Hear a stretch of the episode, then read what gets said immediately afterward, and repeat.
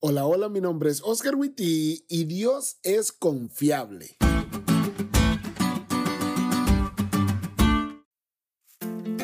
Yo estudié en una universidad adventista y si has tenido la oportunidad de estudiar en una, sabrás que muchos ingresan, pero cuando salen en el primer semestre y trabajan para poder pagar el siguiente, luego de ir a colportar y que no les vaya bien, no regresan. Y la razón es simple, si no les fue bien en varios meses dedicándose solo a trabajar para juntar y volver a la escuela, ya en la escuela, estudiando también, no les va a ir mejor. Y tiene mucho sentido. Pero a pesar de esa creencia generalizada, un chico, cuando recién llegué a la universidad, me dijo, Oscar, siempre regresa.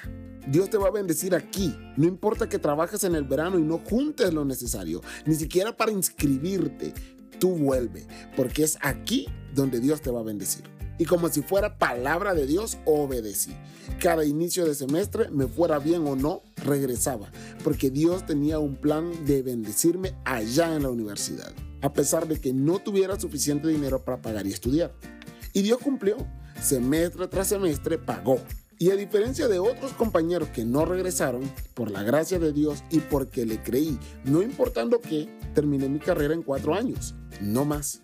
Y cuando veo la historia de Abraham, que Dios le dijo que se fuera de su tierra y avanzara a una tierra que no era su tierra, y le prometió que ahí sería bendecido y que esa tierra sería suya, y ver que Abraham tiene que comprarle a los lugareños un lugar donde enterrar a su esposa, en la tierra que se supone es de él, veo a un hombre de fe que le creyó a Dios y a una esposa ejemplar que aceptó el llamado junto a su esposo y hasta el último día de su vida también le creyó a Dios, no importando qué. Y ojo, aquí no quiero cometer el mismo error que otros. Abraham, Sara, el amigo que me dijo que volviera cada semestre y yo no somos los héroes de estas historias. Porque en realidad nosotros confiamos en Dios, no porque somos santos, sino porque Dios es confiable.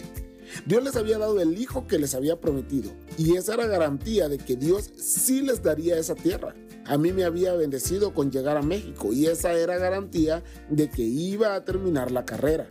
Y hoy te quiero animar a que veas el camino que has recorrido y mires cómo ha sido Dios con vos. ¿Lo puedes ver? Tu Dios es confiable. Confía en Él.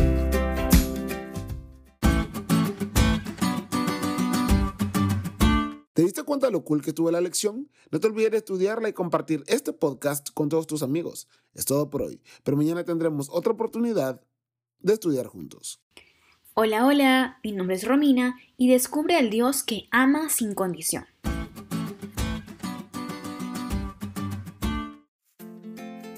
Para comenzar, me gustaría hacerte una pregunta. ¿Qué harías si alguien te traiciona?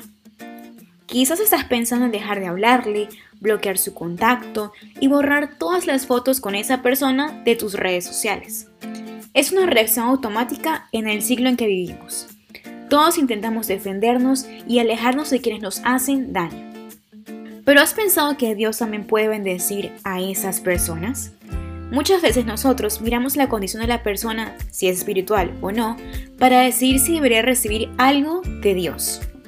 Pero qué bueno que Dios no piensa como nosotros y que mismo con nuestras innumerables fallas, Él está ahí para recordarnos su carácter y cómo puede redirigir el rumbo de nuestra historia, así como lo hizo con Jacob. Vamos a repasar nuestro versículo de memoria que se encuentra en Génesis 27:36. Con razón su nombre es Jacob, exclamó Esaú, porque ahora ya me ha engañado dos veces. Primero tomó mis derechos de hijo mayor y ahora me robó la bendición. ¿No has guardado ni una bendición para mí? Él recibió ese nombre porque nació de gemelos con su hermano Esaú, y su mano estaba pegada en el calcañar de su hermano. Entonces las que estaban ahí haciendo el parto dijeron, mire, él está en esa posición porque quiere empujar el hermano hacia adentro. Él quiere nacer primero y quiere la bendición de la primogenitura. Entonces piensa conmigo, ¿qué sabe un bebé de derecho y bendición de primogenitura? Nada, ¿no es cierto? Pero le dieron el nombre y en la época de la Biblia las personas colocaban nombre de acuerdo al significado del mismo. El significado de Jacob era muy fuerte y ese niño que fue creciendo de tanto escuchar ser llamado como suplantador o engañador, porque imagínense en el aula de clases llamando Romina, presente, Marcos, presente, y luego engañador, presente. Las personas se reían de él Imagínate querer conquistar a una chica y que ella pregunte, ¿cuál es tu nombre? Y tener que responder suplantador o engañador. Por lo tanto, él nació y fue criado siendo llamado a sí mismo diariamente. Y de tanto escuchar eso, vas a ver que a lo largo de la historia él realmente se tornó en eso. Y luego fue engañado porque las palabras tienen poder. Pero una vez más en esta historia, Dios cumple su promesa sin importar lo que pase. Jacob experimenta la bendición del Padre porque en el exilio tendrá sus doce hijos y Dios aumentará su riqueza.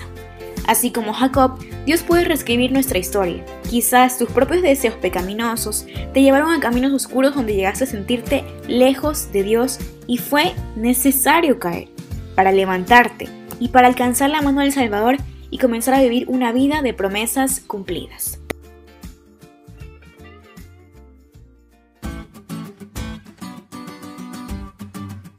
¿Te diste cuenta de lo cool que estuvo la lección?